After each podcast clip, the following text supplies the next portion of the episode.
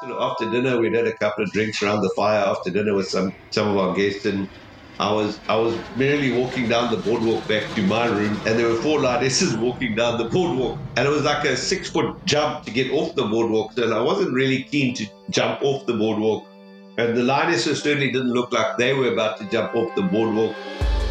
This is Up in the Air, a show about travel adventures, frequent flying, and the unique experiences we have along the way. I'm Ian Agrimis, and in this final episode of season one, you'll hear from Keith Vincent about spending 200 plus days a year in the African bush, building some of the most unique wildlife experiences on Earth, and operating the largest luxury safari company in Africa. For those of us who spend most of our time living and working in big cities, it's hard to imagine the kinds of adventures that have defined Keith Vincent's life. He survived several aircraft crashes, been chased by nearly every animal you can think of, and even spent a night in the maximum security prison in Lusaka, Zambia, which he says, quote, is not a cool place. Keith is the CEO of Wilderness Safaris, which operates in seven different African countries and directly employs about 2,800 people. Their camps, frequented by celebrities and guests of the highest end tour operators in the world, are the result of a lifetime's worth of his experiences living and working in the bush.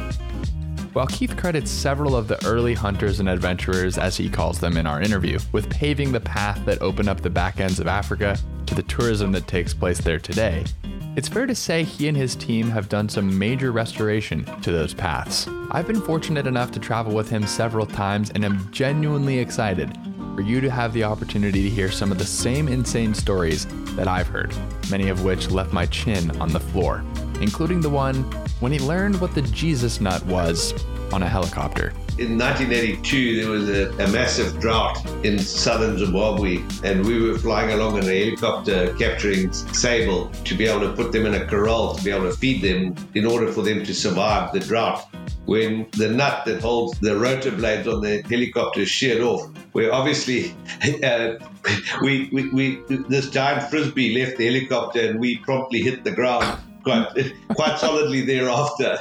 Um, and thereafter, you, you sort of fully aware of what, what's more commonly called in the helicopter world the Jesus nut. Which is what holds the rotor blades on. That's correct, yeah. You don't want to lose that. Yeah man, you've had a lifetime of experiences, many lifetimes of experiences, uh, living living in the bush. I mean, you've spent your whole life to some degree uh, living and working there. Um, I wonder if you could point to a specific experience or set of experiences uh, while growing up that kind of put you on the path towards working in the world of safari, be it guiding or or running a company. Yeah, look, I, I think you know I was very fortunate from a from a perspective of one from a very young age I was took on, I was taken under the wing by by a, a very old professional hunter, by the name of Charlie Page, in the southeastern Lowveld of Zimbabwe, um, who really taught us about being in the bush as kids. Um, and like I say, I'm talking as a five, six year old all the way through my teen years, you know, who we spent many, many hours of our uh, free time and on weekends and, and school holidays with in the bush uh, and mm-hmm. obviously, this this was this was back in in the, in the late sixties and early seventies. Um, so from a very young age, you know, having had the joy of of meeting a, a real solid, hardcore bush orientated individual, he was able to teach us an enormous amount about being in the wild and, and surviving in the wild and behaving in the wild. Um, and obviously, from that, learning so much about not only the, the, the wildlife, the different species, but obviously the habitat in which these species occurred in. And, you know, that, that sort of always gave me a deep love of, of being out there in the bush. You know, from there, it sort of, you know, became, I, I want to say, is, is the rest of my life is, has, has really followed in parallel. And in the early 80s, um, you know, just after independence in Zimbabwe, you know, it was a case of there was a whole bunch of us young young uh, teenagers. Well, I mean, in our late teens at that stage, you know, we were 18, yeah. 19 years old. We sort of had figured out, okay, well, what do we do with our lives? Um, and I was very fortunate again to be with with another old friend of mine um, who's also very heavily involved in wildlife and in the bush. And um, actually, sort of, it started off by, by accident where one of one of his friends, who was a guide, got sick with malaria, and said, hmm. "Well, Keith, you you actually you you you've spent all your life in the bush. You know how to do this. Please, will you come and guide these people and take them yeah. out uh, in the Zambezi Valley?" Yeah. And you know, off the basis of that, um, yeah, hence I started my guiding career. I mean, call it a fortuitous break. Uh, on on the yeah. one hand, having said that, you know, it was it was it was something that I, I naturally moved towards just because that's the hard grown up with all my free time as as a as a kid. Um, yeah. And you know, one thing led to another, and you know, I ended up getting my professional uh, hunters and guides license, um, mm-hmm. and we moved on from there. So I, I want to say it was it was more fortuitous than pre-planned. Hmm. Yeah, sure. Yeah, as you said, you you grew up camping in the bush, which I remember that astounded me when I had my first trip to Zimbabwe with you, which was amazing. And I know that your wife, uh, you and your wife will still do that. What did your wife say the first time that you insisted she go camp with you out in the bush? Uh, uh look, I, I, think again, I, I got lucky. Uh, I probably married uh, uh, above my station in life, but you know, my wife was had worked for a safari business. In fact, she worked for Wilderness Safaris long before I did. Oh wow, I didn't know that. Yeah, so you know, from a point of view, if you ask her, she brought me into the business, so um, in, into the wilderness safari side of the business. I was already in the business, but uh, in a different portion. I actually had my own uh, own safari business. So you know, from that perspective, uh, she she was very comfortable in the bush. The, the rules certainly changed uh, when when we when we had a, a kid. Uh, yeah, and you know, I, I, recall the first time taking my youngest son actually into the bush when he was you know, six weeks old in a, in a carry cot, and she was a lot less comfortable sitting around the fire at night with some hyenas boiling around. yeah. All of a sudden, yeah, our camping trips had to sort of change slightly. And you know, I recall camping in, in, one of the one of the really cool places in Hwange National Park at a, at a campsite called Ngweshla. Um, and you know, we had a little pup tent for the kids, and and Maureen and I would, would sleep on a on a on a, a tarpaulin on the ground next to the tent outside, and being hmm. you know. The people who know Ngweshla will know that it's, it's one of the more favorite spots for, for a decent uh, population of lions and having the lions patrolling and calling all around us all night certainly didn't endear me to my wife at that particular time, where she suggested that buy, buying a second tent for us was actually probably a reasonably good plan. and for people listening, and when Keith says a campsite, this is not what you think of as a campsite in the U.S. I'm assuming, at least, no, this is just a spot you decided to to pitch your tent. Exactly, it's it's a spot, that, it, you know, and and, and all it had was an ablution block for a toilet and a shower, you know. So uh, that was it. So having said that, you know, I mean, even to this day, I mean, the two of us in our families had so much joy uh, spending time in the bush. You know, be it in a in a proper in, like a today's safari camp with the, with the yeah. the luxury that's there today, and also going to the, the very simple camping side that you know where we where we started life and where we grew up from. Mm-hmm, mm-hmm. So before you met your wife, I, you were a guide, as you said, and then you know you steadily rose up to now to now lead wilderness, which is an amazing story. But I wonder if you could give people a sense for some of the demands of your job, and maybe you can explain what a typical pre-pandemic week was like for you as, as CEO.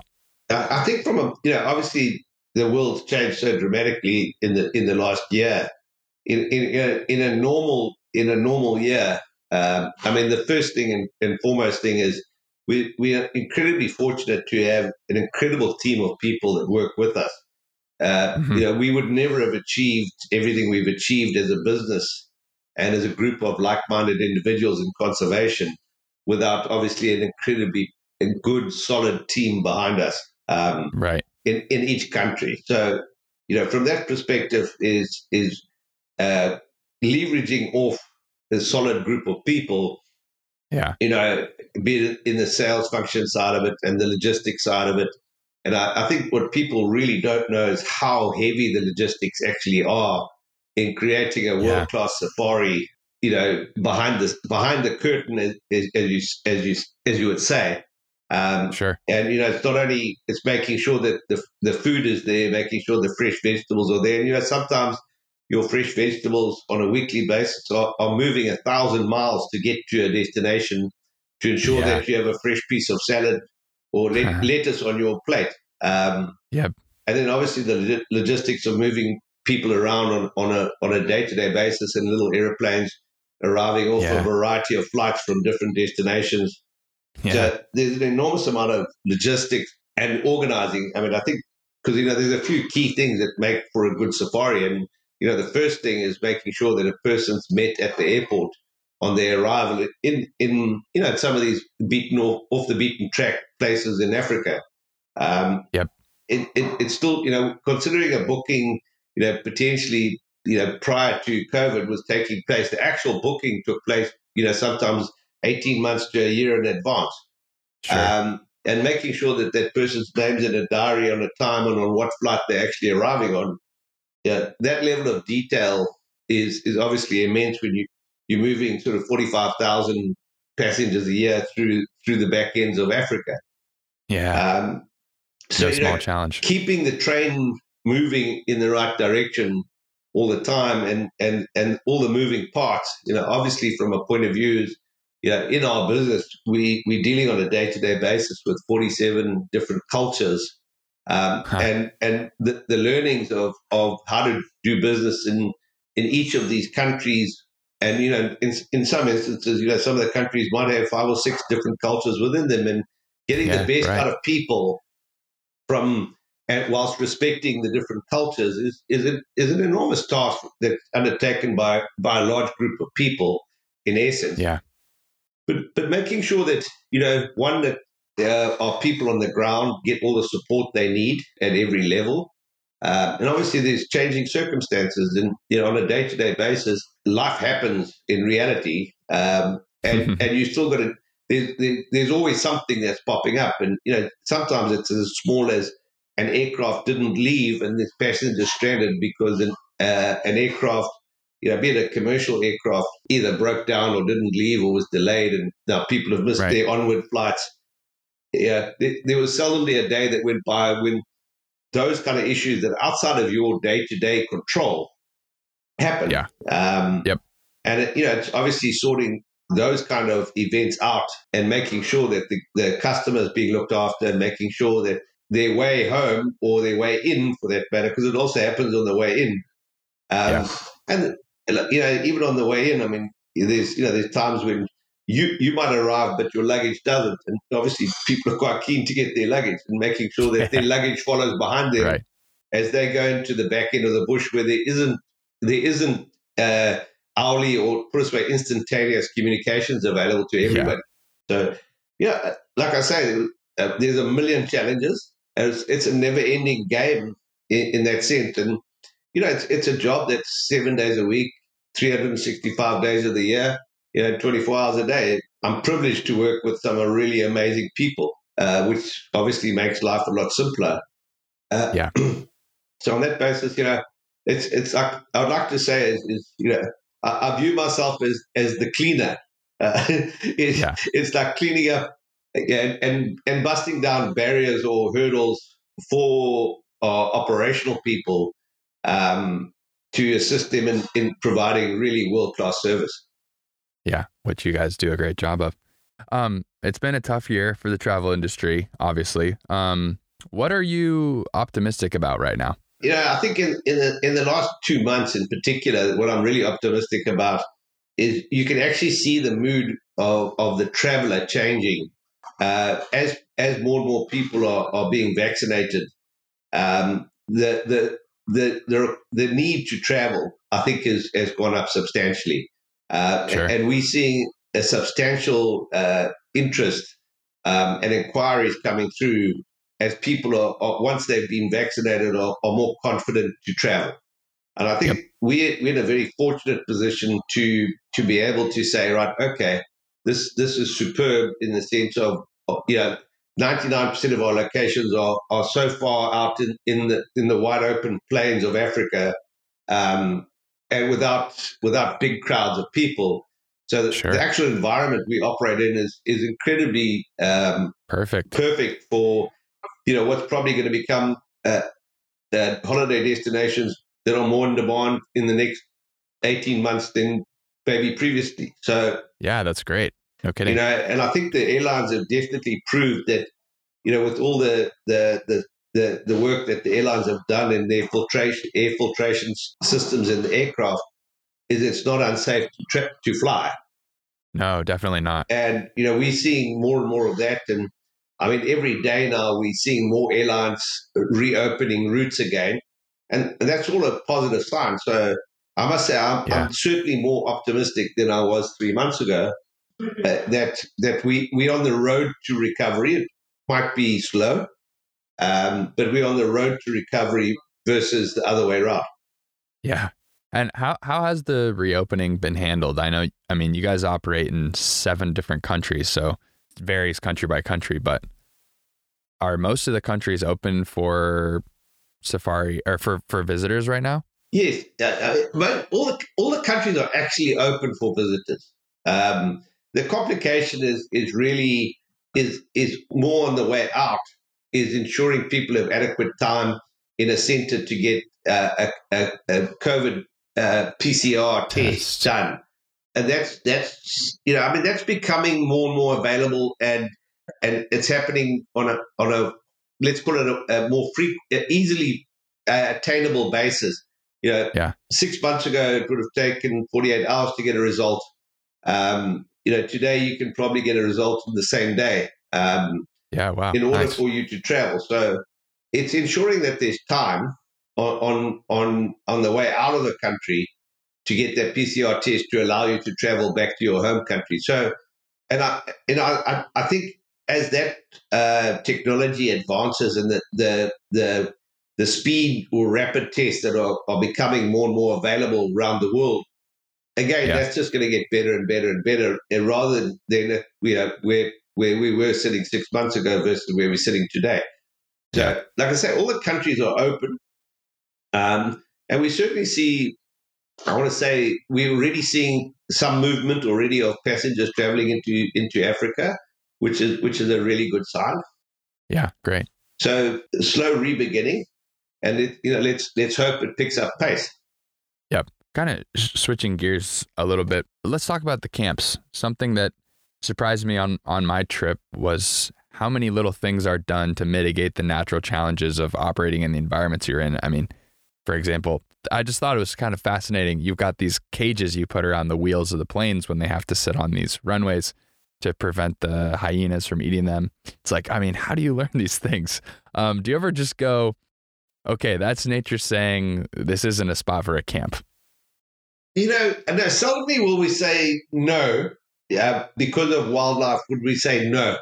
We can't do it here. I, I think we'd we'd always look at it in the case of what are the the necessary things we need to do to mitigate the damage created by some some wildlife uh, sort of in unintentional consequences of living in in prime wildlife areas. Um, right so I, I think from a point of view is, I mean, obviously we, we're very careful making sure that when we build, we don't block off either a, a migratory route of wildlife or uh, the natural movement of wildlife. So, I mean, that, Uh-huh. that does play a role on where we do build and where we don't build. Um, Yep. I think from a point of view is it's, it's we accept that it's it's the cost of doing business. So you know, if you put it in that context, that uh, the elephants are going to break your boardwalks down, and the hyenas might eat the tires of your airplane, uh, or bite the the tailplane of your airplane. Um, you know, for whatever reason, they just feel like doing it. So I think we, we, we, we, we take that in our stride as it's a case of, you know, we've chosen to live in and amongst the wildlife and we need to respect that they, that we there because of them and we need to Mhm. respect their rules. Yep. You mentioned at the beginning how you, you had kind of grown up hunting in the bush. Um, and I know, I think a lot of people, when they think of hunting or, or poaching um, in Africa, you know, they, they immediately just think of, of the big five. But I mean, there are, there are many other species that are hunted as well and, and responsibly. But that's not something that you've done for a while. And I wonder if there was like an inflection point for you uh, when you realized that you should not be hunting anymore? There's no doubt there was a reflection point, and I mean I can recall very clearly when that day hit, and I think it was when the governance of of of really strictly controlled quotas um, and the science that was put behind in the in the, in the you know I'm talking about in the early 80s now when there was a lot of science uh, done behind the issuing of quotas and when I Mm. when I saw that starting to uh, fall apart um, and the governance of that fall apart the writing was on the wall very quickly to me that this this is something that I, I you know I couldn't live with anymore um, Yeah. so yeah, there, there was there was definitely a, a reflection point to me. Um, you know, and I, and I think from a point of view is, is you know let's not worry about the the right or wrong. But, you know, the, the early days of Africa were opened up by the hunting business, the professional hunters of the early of the 40s and 50s and 60s and 70s. Right. So a lot of these areas were discovered by those those let's call it adventurers, Uh-huh. and opened up, and access was was made by those people. So they certainly played a role in opening the back ends of Africa up, um, Yeah. for which I, th- you know, I think we must pay tribute to. Yeah. And I think from a point of view is, you know, am I very happy and satisfied that I hit that reflection point? And the answer is, is yes.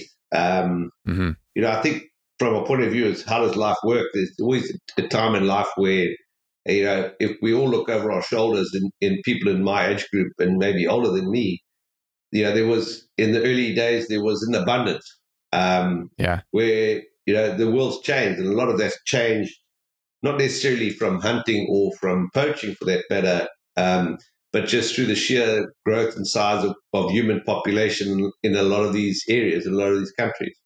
So Yeah. We've got to learn how to manage this this this amazingly valuable resource. And, you know, America itself in North America is, is quite a good continent to look at in reflection. I mean, there's there's more white-tailed Hmm. deer in the U.S. today than, than there ever was historically. Yeah. Which you know, which means that people are putting a value to the protection of, of conservation and wildlife. Um, Uh-huh. Which you know, I, I think that's a positive side. Uh, and there's certainly a lot Sure. more people in, in the US today than there was, you know, 100 years ago. So, um, Right. and I think from a point of view is, is probably find that the key part is, is that the world we live in now is, is a lot more in tune to doing the right thing for, Yeah. for the world and doing the right thing from a, from a species protection point, from a, from a habitat protection point. And probably Yeah. one of the key points, and you know, we, we tend to always move first to the key species of what we need to look after. But Uh-huh. there, there needs to be every bit as much effort put into the the let's call it going on the offensive on protecting the habitat and the landscape available to conservation and wildlife. Right. Right. Yeah, because the two work hand in hand. You you, you can't have uh, millions of animals with no habitat. Yeah, so, Yeah. You know, I think from a point of view is habitat protection is every bit as, as vital as as as individual species protection. So, Yep. and you know, and that doesn't mean you can ignore one at the cost of the other. You, you actually you need to have a clear understanding of of both. Uh, and be working on the offensive for both of those causes. Right, Keith, I do this segment on the show called Explain That Gram. Now, you're not uh, really a qualified social media individual. I just decided I think you'll be able to speak on this photo from the Wilderness account. It's a photo of one of the the leopards at Mombo. I mean, the most amazing thing about these camps is there are no barriers, no fences. You are just at one with nature and you've got this photo basically of a leopard just hanging out at the Mombo camp and this isn't really a rare occurrence and I know you've had a few run-ins with big cats so I wonder if you could talk about some of those experiences Yeah, absolutely. I mean, first thing and foremost is, is I I mentioned earlier that you know we we living in their turf, and hence these camps aren't fenced off uh, to Right. to keep the the wildlife outside of uh, the camp itself. Um, and obviously, from a point of view, from a management perspective and, and a safety perspective, that means we need to be incredibly cautious with our customers and our guests. Um, in ensuring their safety and well-being at all times. And and our staff are very well attuned to that. it's, it's something we're like a broken record on is you, you can't ever let your guard down because it exists every day. Um, yeah. Uh, and obviously, from a from a pure staff perspective and a pure individual's perspective, is you know we're probably the worst offenders because it's so easy to get blasé, and and you can never afford to um, to get blasé around you know animals uh, that that you know obviously are bigger, stronger, and and than you are ever, and they're lot, yeah. and they're certainly a lot a lot faster than we are. So, yeah. you know, I think from a perspective of this is something we live with every day, and, and I think it also it also increases the sense of adventure. You know, when you're lying in bed oh, at night and you're hearing the lions calling outside, um, and you know you're hearing the elephant's trumpet, and and beyond just sort of let's call it the big the big wildlife, it's also the the frogs calling and the crickets calling, and yeah. and there's obviously an amazing amount of night night birds. You know, be it yeah. um, be it the owls calling, or be it um, nightjars calling, etc. And that all adds to the sense of adventure, uh, and especially for people as you know who've grown up and born and bred in cities. I mean, from from just hearing um, the sounds of cars, uh, cars and sirens to hearing yeah. these most amazing the beautiful noises at night. And and the, you know, they also tell a story. You know, you've got jackals that will call, which is a warning call to say that there's a, they've seen a, a cat. And the cat might be a lion or a leopard. Mm, um, yeah. So you know, there's a lot of noises that mean something. Um, yeah. to, to people who obviously know what those noises actually are. Um, yeah. And it's really interesting talking to guests in the morning you know, so we heard this, we heard that. Okay, well, that's what was happening, and yeah. you know, so over t- over a period of time, you know, it's, it's a great. I want to say it, it becomes something that customers actually start commenting on and saying, "Wow, I, you know, yeah, thanks for telling us about that yesterday because we heard it last night, and now we could sit there and lie there and imagine what was going on yeah, around outside." Right. So cool. I mean, what has happened, which is very, very interesting during this COVID period, is how the animals, there are actually more animals in the camps today than ever before. yeah. And obviously, that's simply because there's less human activity than sure. prior years. Yeah, so you know, it's, it's, it's actually one of the things we all commenting on. Um, you know, in my house in Victoria Falls, yeah, literally a couple of mornings ago, I got sent a, a video from my housekeeper, yeah, showing a, a herd of elephants outside my gate um, in in the middle of town in Victoria Falls. So, you know, oh, wow. So obviously, with with the sort of restrictions and of people moving around during COVID, it, it's it's really been fascinating to watch the wildlife take over again. Um, yeah, and it's certainly something that I'm I'm hoping that sort of stays that way because it's like a return to nature.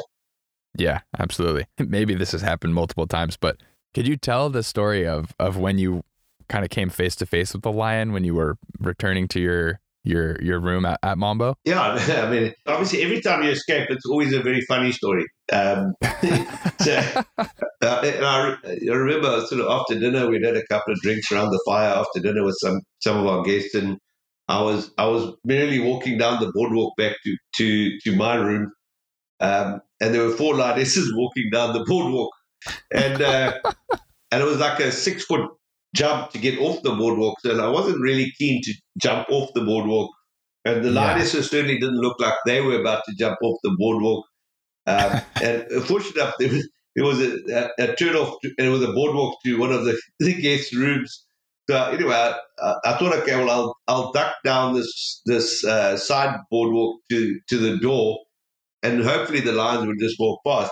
Anyway, yeah, unfortunately, obviously the lions they they saw me easily. They they see it you know so well at night that they definitely yeah. saw me. I was trying to cower into the corner of the door, uh, and this one lioness walked down the boardwalk, and as she got closer and closer, I figured, well, my options were sort of getting uh, less and less as, as the moments went on, and I was yeah. I sort of was quietly knocking on the door, and I'll never forget. The, the, guest said to me, "Who's that?" And I said, "This is Keith. I'm coming in." This is a line outside. And sorry, I promise you, I am just going to hide behind the door. Don't worry. you know, whether you like it or not, I'm coming in. So, and anyway, yeah. I dived into the room and I was looking through the window. And anyway, the light eventually turned around and walked off, carried on back down the boardwalk.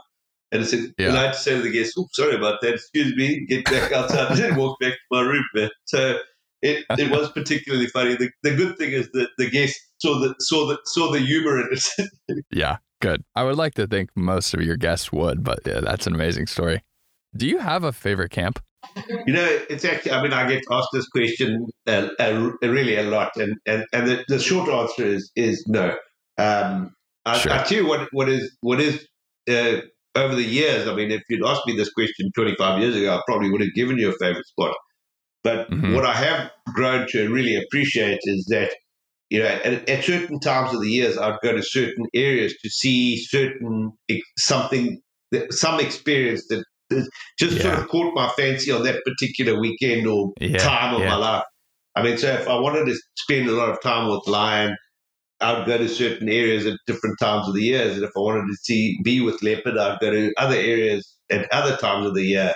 Mhm. Um, and you know, if I wanted to really sort of world class elephant experiences in large numbers, there's you know there's a couple of places I'd go to. And then if I really wanted to have a really like cool on foot uh, experience with elephant, I'd go to other areas. Um, yeah, so, and you know, if I wanted to be with wild dogs or something like that, I would go to other areas. So, Yeah. you know, I sort of moved off saying, "What? Where's my favorite spots in the world?" into saying, "Well, you know, whenever I've got some time that I can go and spend with my wife or my friends in the bush, you know, what are we looking at trying to do? What would be, Yeah. and where would we go to achieve that?" Um, right. so, and I think that's really when you when you're thinking about travel, understanding that you know wildlife is in the areas we operate. As, I mean, the joys of the areas we operate in, they're so big and vast that there is movement from month to month, from season to season, um, and there's there's a wide variety of of ex- exceptional experiences, and that's Yeah. and that's where you know reaching out to us or your travel advisor to get the right information at the right time of year um, is really important. Yeah. I remember when we were in Zimbabwe, you said you can build anything with a checkbook, but it's about curating an experience. And some of uh, some of the most unique experiences that the wilderness camps offer, you know, I know you you can trek with the gorillas in in Rwanda. I was able to see the elephant collaring in Zimbabwe. You can go for uh, walking safaris. Um, I mean, what are what are some of the kind what are the kinds of experiences that you get excited to build or or offer that really blow guests away? I, I think anything that's that's truly wild is, is is what excites me about building an experience. Is Yeah. so you know, in the first instance, we never ever worry about what are we going to build. So that's that's definitely the last thing in our lists. Uh, You mean like physically, like Yeah. the structure? physically, the structures we never ever in the first uh, three or four or six months of planning do we ever worry about what are we going to build. Um, we worry a lot more about what is the experience going to be in in the form of, of wildlife and the experiential value. So, in, Yeah. in the first, in our very first thoughts, it's always built building the experience and what are we going to do on the experiential side. Um, and you know, wilderness has built its reputation and built its name on in a niche for itself in the sense of we concentrate really hard. So you know, we use a lot of our guides that are real experts in in um, in in habitat and and wildlife uh, and conservation. So using that as the as the foundation, you know, that is is you know, and the way I look at it as, as an ex guide, I mean, I'm still a qualified guide today. I mean, I still got my license today. Is you know oh, cool. is is a fact of you know when I'm going out and you know you and I traveled last year to a couple of places you know and, and, you saw that to me it's about does this really make me happy from a from a wildlife experiential point of view would I pay Mhm. money to come to this area um, to be able to witness uh, wildlife in their natural habitat here and if the answer Yeah. to that is yes and yes and yes and can I build off that experiential value in the form of the community and the cultural side of it.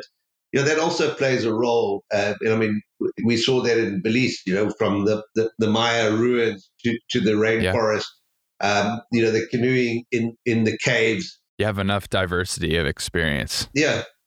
It, I've got enough drivers to build an experience. And only post that will I worry about what we build. Uh, and then Sure. from there, we're going to reach out to our customers we're going to work out, you know, what sort of what sort of price range would suit which customers coming from which destinations, and then from there we'll only only after that will we worry about what we might build. Right. you you mentioned this. The, your guides. I mean, they're incredible. Um, and, and by the time someone is guiding guests, what kind of schooling and experience have they undertaken to? I mean, to be able to like when we went for that walk, we we did like a two hour walk from from uh, Little Ruckomechi to the airstrip in Zimbabwe. Walked about I don't know maybe two miles through the bush. Saw some elephants. Saw some some buffalo. It was incredible. And you know we were accompanied by two two guides and and yourself of course. So what what's required of them to be able to bring guests into that environment safely? Firstly, each country's got their own sort of, uh, let's call it, guiding set of qualifications. So they're all slightly different.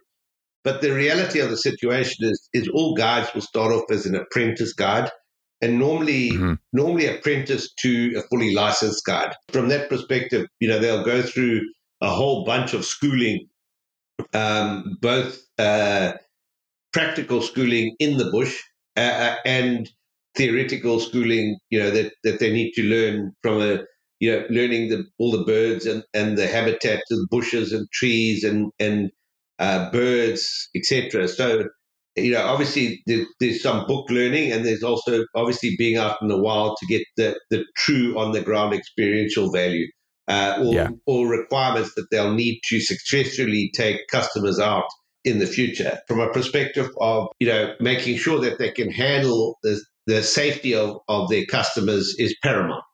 Um, yep. and, and that you only ever going to learn from a practical experiential point of view so in the yeah. in the whole learning phase, when as apprentices, we'll spend an awful lot of time making sure our guides have walked people up to lions or walked people up to elephants, actually, and put and put them in in some pretty delicate situations, and you know, yeah. obviously making sure that they can manage their way safely out with a group of people is is is, is critical.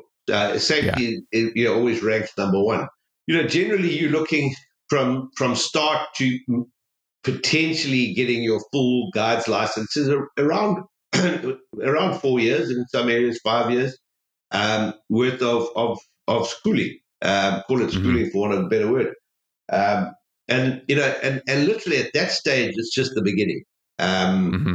You know, I think from a point of view is is you know if you if you rewind to to you know let's say the early '80s when when photographic safaris were just really starting to swing into gear. Um, yeah. You know, you the the people that were out there doing it had literally grown up in the bush. You know, either grown up on large, large, large ranches, farms. Um, so their whole life had been in the bush. So, that, you know, at the end of the day, you know, today we're getting a lot more youngsters that are coming out of either university and thinking that wildlife and conservation is is is actually a field that they want to get into, irrespective of what they might have studied. And obviously, there's a lot of people that either studied zoology or biology at, at university, and this mm-hmm. is sort of a natural uh, progression. Um, and I think probably, I think one of the sort of key points is now that professional guiding in, in, in the world today is seen as, as, as a really, really good career opportunity yeah. for many people around the world. That's really, I think, firstly, it pleases me no end. I mean, I remember starting, you know, uh, Zimbabwe's well renowned worldwide, and it's, it's renowned worldwide, is the fact that um, they've probably got the strictest set of examinations and curriculums for professional guides. Uh-huh. When I moved from Zimbabwe to Botswana in, in early 2000, what I did do is start a school in Botswana and we took the very best of the Zimbabwean system and, and the South African system, which is a system called FGASA, which is it's a curriculum. Mm-hmm. We we we sort of put together our own our own curriculum as a company and built a guiding school in the bush to start helping the our guides in Botswana actually become one a lot more professional and to give them a lot better chance and and and speed up the process of their learning. Uh, and it's paid yep. huge dividends over all the years. And you know, I recall in the early 2000s. I mean, at that stage, we probably we probably had about 80 expatriate guides in the country. I mean, today uh-huh. we today we've got one. um, and the rest are all Hmm. local citizen guides. And and that's very important to me as an individual, but also to our business. Is you know when we Yeah. go into these countries, is training local citizens to be able to uh, to be able to really provide a world class safe experience is is paramount. So I think that there'll be very few people in the wildlife industry who won't tell you that at the end of the day, if you're booking a safari, please understand that it's not so much about the luxury of the lodge on the one hand, it's about the luxury of having a really seriously great guide uh, host you, because that's going to make or break your safari. Yeah. I remember when, when we were in, Zimbabwe, I had hopped out of our truck to take some photos of some elephants that were kind of coming towards us with our guide, uh.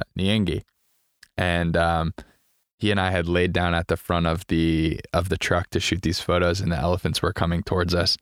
And you know, they're definitely getting closer and closer, and I'm starting to feel more and more uncomfortable. But just having him, first of all, next to me, but seeing his calmness and his composure, you know, gave me complete confidence that uh, that we would be fine. And of course, you probably remember that elephant walked walked up three to four meters away, ten Yeah, to 20, you know, ten to twelve feet. yeah.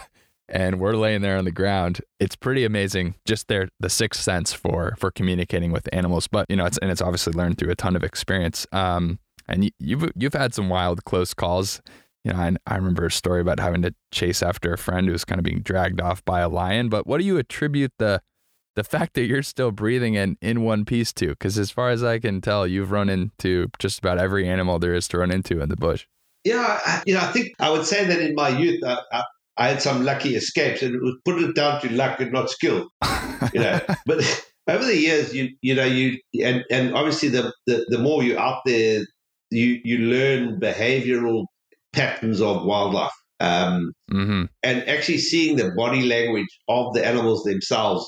Um, and you can really quite quickly pick up either a sense of aggression or or, or a sense of peacefulness um, Yeah. at at let's yeah I mean uh, and it's very it's, it's also it's very similar in the same thing with humans it's it's where's that that comfort zone you know when you're getting in somebody's face you know when when is Mhm. it comfortable and when does it become uncomfortable and you, you can actually see it in animals behavior you know you can see it with dogs for that matter you know and for and in particular cats are very easy to read and uh, and it's, Mhm. it's it's learning to respect when you see those signs of, of an animal becoming uncomfortable is actually giving ground. Um, Yeah. and you know that, that sign of respect of of giving ground, not not in the sense of giving ground the, and run away. It's a case of of keeping a respectful distance from the animal when you see that they're uncomfortable, and they'll let you know when they're uncomfortable most of the time. I mean, I'm talking about ninety nine percent of the time. Yeah. and at that time you need to back off. If you back off a little bit, and I, you know, when I say back off, I'm talking, you know, you give two or three meters, hmm and quite often you'll find that the animal instantaneously gives itself one or two meters, and then you sort of step back another two or three meters, and then then you'll find Yeah. that they settle down into their comfort zone, and, and they'll probably carry on either walking past or grazing or doing what they were doing, you know, half an hour ago. So Yeah. it's it, it it's it is all about respect, um, and obviously having the the the knowledge of, of watching uh, that behavioural change is is, is Mm. critical, and that's that's what a good guide's going to be able to show you. And obviously, listening to your guide is obviously quite critical at that stage. Is you know knowing when when when to, to back off and knowing when you can actually move a little bit closer. Should you do that? You know. Can you think of a specific time when you should have listened to your gut in that respect, but you you didn't, and either paid the price or almost paid the price for it? I mean, there's definitely no doubt that in my youth, I, I certainly probably, I definitely pushed the boundary a couple of times when I shouldn't have done. Uh, and, and we're pretty lucky that the animal and, and, and, and, myself and whoever I happened to be with managed to escape from that particular situation. So, you know, and, and look, I mean, if I look over my shoulder, you'll say that's the stupidity of youth.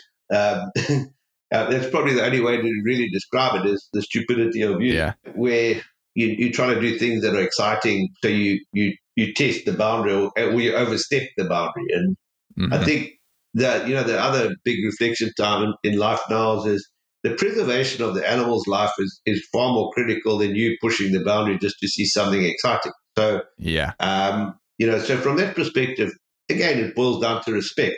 And, you know, quite often, I mean, I, I know the guides as, as a whole, whenever an incident does take place, and unfortunately they do take place from time to time, sure. is, is there's certainly, you know, a, a great deal of thought and talking that goes in amongst the guiding fraternity is, okay, what happened and did we make a mistake?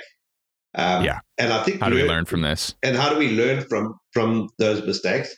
Um, and you know, and, and know, and you've also got to accept that. Don't forget that you know an animal can have something as as as simple as toothache and just be angry. Um, yeah, that happens, and you know, quite often, you know, especially with things like elephant net where they've broken a tusk and their their nerves, the, the nerve of their tusk is hanging out, and obviously the, the pain would be unbearable. Yeah. Um, and that creates events, and animals getting burnt in bushfires that creates events. So there's always the abnormal. Um, yeah. And you know that that's a different set of circumstances. So mm-hmm. yeah, and yeah, at times that's why I say sometimes when you're doing these post-mortems on on on events that have happened, and the first thing you look at is did we make any mistakes, and if so, mm-hmm. what can we learn from it? Sure. Well, switching gears here, I know one of the most important pillars of the wilderness business is community. Um, can you talk about the impact that the camps have on on local communities that they're in and the African economy as a whole? Yes, uh, there's no doubt. I mean, the, the the communities uh, that live on the on the on the on the surrounding areas of these wild areas, it, it's it's really critical to understand that they they they need to be a, a partner in in the protection of the area to to reap the the long term benefits of that area, and and learning to make sure that whatever we're doing is is in tune to to what that those communities want to do for themselves. I mean, yeah. there, there's obvious benefits in, in the form of job creation, and, and following along with job creation is wealth creation in the form of, be it getting a a, a, a, a well uh, with pump with sort of pumpable water, uh, fresh water, because you know clean water is yeah, is, is right. a is a precious commodity in the back ends of Africa. Um, yeah, and following along behind that generally comes sort of uh, facilities, medical facilities in the form of clinics and midwives, um, and and yeah. better access. So, uh, you know, it's, it's the, the list is is endless. You know, and it's not just necessarily being it uh, chef training or housekeeper training or guide training. So, moving beyond the the job creation side is the ancillary um, industries that are built alongside because you know we need plumbers, we need electricians, we need uh-huh. machinery operators, we need pilots. So the, the whole host of, let's call it second line industrial jobs that are created because of the tourism industry is, is a big contributor to the GDP of the country. Yeah. Um, and, you know, what's been fascinating over the last sort of 10 or 15 years is the continual climb in GDP contribution of tourism to the world at, at, at large, and in particular, it's got it's got massive influence in the third world. And, and, and you know, if even if you look at the US and, and Europe in, in in this last year of COVID, actually it plays a significant role in the first world too. So this isn't isolated yeah. to the third world, um, so to speak. This is this is a worldwide uh, phenomenon, um, and travel is is is is really the big the big thing. I mean, uh, we've seen it in the youth of today, and you know, I'm I, I still view it, and, and don't don't take this the wrong way. As you know, I view the millennial as the youth.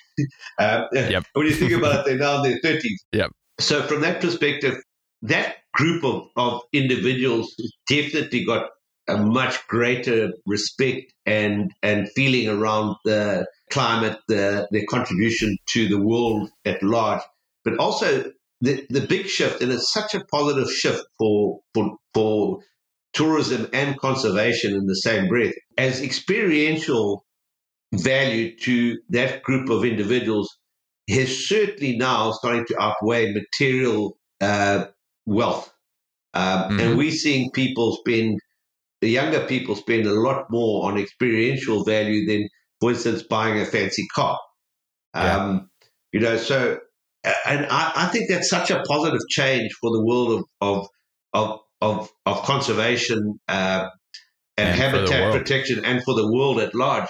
Yeah, and that really really excites me. I mean, that to me is the biggest opportunity value we've ever had in this industry. I remember, I think you had quoted a stat that you know one of your employees supports up to 10 people in the in either their family or or local economy so as a result of all the people you employ you know it really has a, a huge impact and and if i remember correctly there was one village in Rwanda where you guys employed like 60% of of of everyone that lived there Absolutely, and, and, you know what? It's, it's been really fun. I mean, since we developed uh, Bisate Lodge in Rwanda, which is at the boundary of Volcanoes National Park, to see the gorillas, is is watching how two or three villages, you actually can see the wealth creation growing as as people have gone from tin huts to uh, brick and mortar houses.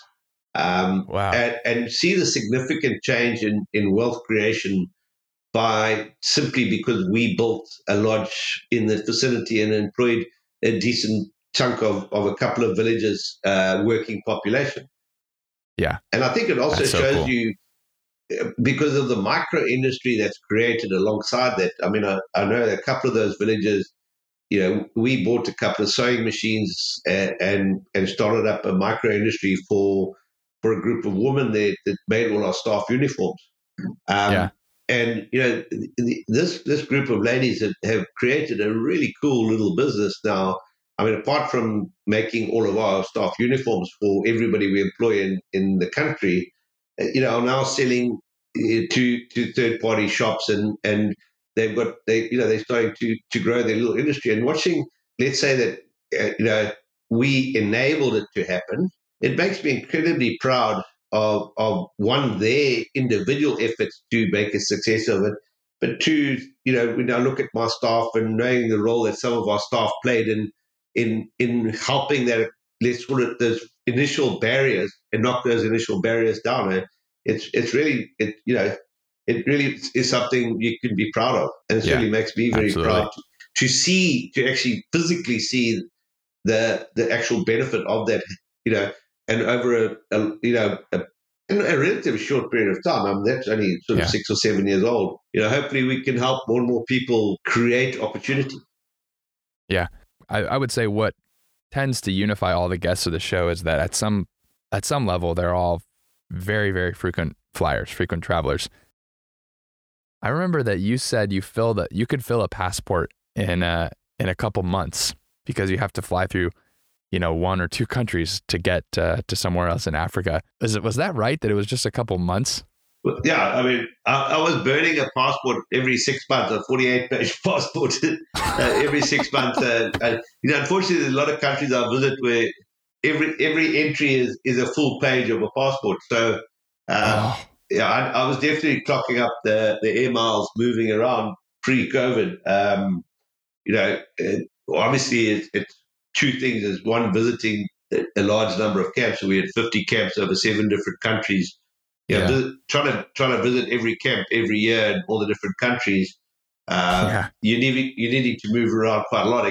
You know, apart from obviously going to new areas, looking for expansion opportunities uh, and new countries, and and the visas and the space it takes up in your passport. Um, so, you know, from a perspective, is you know, generally I'm on the road for about 240 days of the year um, yeah, on a normal wow. year. Um, and, you know, they, they, seldomly am I doing trips when I'm not going through at least three or four countries, you know, in in, in the space of a, of a week. Wow. You know, I think from a perspective of uh, yeah, having having the ability to renew a passport quickly was was really quite important for me. Uh, yeah. So uh, yeah, it's been it's been a bit strange this past year. yeah, only only traveling yeah, twice in, in the in the course of twelve months is like I'm not sure. With I, I don't know if I felt human or, or normal anymore. yeah, it must have been a hell of a change. Are there any, um, I suppose, go to uh, tips or or like routines that you you follow for trying to have smooth travel when you when you were flying so much? Obviously, you learn to travel really light. Um, you know, you sort of work out very quickly is is is, is don't overpack. Um, run on run on luggage always works. yeah. yeah. Um, you you don't have time. Uh, you know, in fact, I'd say that my biggest bugbear when I was traveling that much was always laundry. Getting laundry done was uh, was always my, my, my single biggest nightmare. Um, yeah. You know, so yeah, from a perspective of traveling light um, and and you know understanding that where you were traveling to, and you know, obviously different countries. You know, generally speaking, in Africa, if you've got an hour and a half, you can you can you can commute to, or you can change aircraft to fly to another country because quite often you've got to go through Yeah. one country to get to the next country. Um, yeah. you know, in fact, and it was actually the the hardest time I had is connecting was always in the US. um, you know, as a, as a foreigner coming to the US, uh, the the queues getting to immigration were, were Oh, always they're terrifying. Uh, so there were certainly there were certain air, airports that I would never enter into America. You know, Miami being the leader of the pack. Yeah, so you know, knowing that uh, if I came into either JFK or, in fact, if I came into the West Coast into Seattle or San Francisco or, or San Diego, um, I could get through immigration pretty quickly and, and get into onto Sure. the next plane. Um, Yeah. But you know, if I hit LAX or I hit uh, Miami or sometimes Atlanta, yeah, sometimes you know, three hour connection wasn't long enough, and I missed I missed a lot of flights after oh that. boy. So You fly a lot of uh, international airlines, and I wonder which airlines you think are doing an amazing job right now. yeah, I, I was fortunate enough to travel most of the major airlines, you know, um, be it in economy or business class, yeah, regularly. Uh, I mean, there's no Yeah. doubt that the two the two standout airlines by far is Qatar and Singapore Airlines. I mean, by far, they're Yeah, literally yeah. miles apart, uh, miles apart from everybody else. Uh, I mean, that's not to say there's not a few other decent ones. You know, maybe the last 18 months prior to COVID, there certainly was an uptick in the in the service levels of, of the American airlines. Before that, I mean, I would always never fly long haul with an American airline. I just wouldn't do it. Uh, the Yeah. service the service was so terrible. Um, Right. and it, it's nice to see in the last 18 months prior to COVID that they certainly had tried a little bit harder to buck their service up. Um, Yeah. You know, so And now that United's flying to Cape Town, have you taken that flight? No, Cape unfortunately, it, it never it never got to start because of COVID. So, no, I haven't taken I haven't taken that flight, but I mean I flew long haul to Hong Kong on American last year. And that was that was not last year. Actually, yeah, it was actually last year in January. I was coming I was coming back from Indonesia and I flew from Hong Kong to uh, LA on American. Yeah. um, and it was that was actually very good. Um, Huh? You know, so I mean, it's nice to see those those kind of things picking up. I mean, there's no doubt, like I say, is, is there's, I, I've certainly got a preference when I fly. Yeah. And like I say, it's it's, it's really hard pressed to beat Qatar and, and Singapore Airlines. Uh, if Yeah. if they're flying there, you more than likely will find me on those one of those two airlines.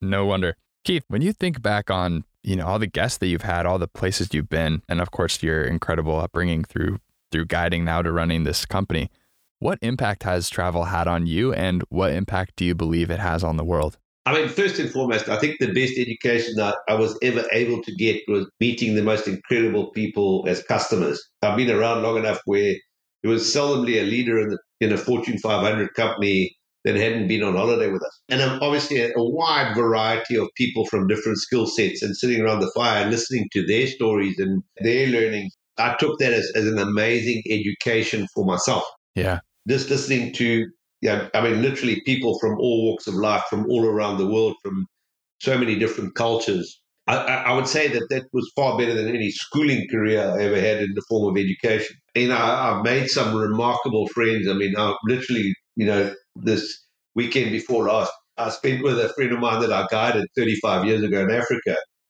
You know, hmm. he obviously traveled, him and his wife traveled out with me to Africa. I mean, I don't know, about 25 or 28 times over the past Yeah. 35 years. So the number of friends that I've made, that I've met on safari around the world has given me mo- the most amazing, diverse opportunity um, that you could ever ask for. Yeah. Obviously, because you know we've been around for a long time. You know what? What is those customer values uh, brought to the planet and conservation as a whole? I mean, there's Yeah. an awful lot of those customers that have traveled with us, you know, 20 times, 30 times. And there've been, there've been some that have traveled 35 or 40 times with us. Wow. if you if you put it in perspective, is their dollars uh, in reality, their dollars um, have helped us build something that protects over six million acres of land um, and wow. employ 2,800 people in, in the back ends of Africa. So you know when when I look at all of that in the sense of what has that given back to the planet? It's enormous. Yeah. It really has. You know, it's protected an awful lot of wildlife. It's given thousands of people the opportunity to find employment. Uh, it's paid yeah. huge amounts of taxes over the years to all the countries we operate in. um, yeah. And that's come from the customer dollar. So I think our customers should be incredibly proud of their contribution to what people like us do for a living. And we must never forget that that contribution is, is the key part of wildlife and the planet surviving tomorrow. That's Keith Vincent. You can't find him on social media, but if you stay at one of his camps, you may find him hiding from a loitering lion in the entryway of your tent. If you enjoyed the first season of the show, it would be especially amazing if you could drop it a rating or review on Apple Podcasts, and it would mean the world to me if you'd share it with someone who might find it interesting. Thanks to those who have already done so, but if you ever have any questions about the show or travel in general, feel free to reach out to me on social with any questions or comments. Once again, I'm your host, Ian Agrimis, signing off from season one of Up in the Air and wishing you smooth travels as always. Peace.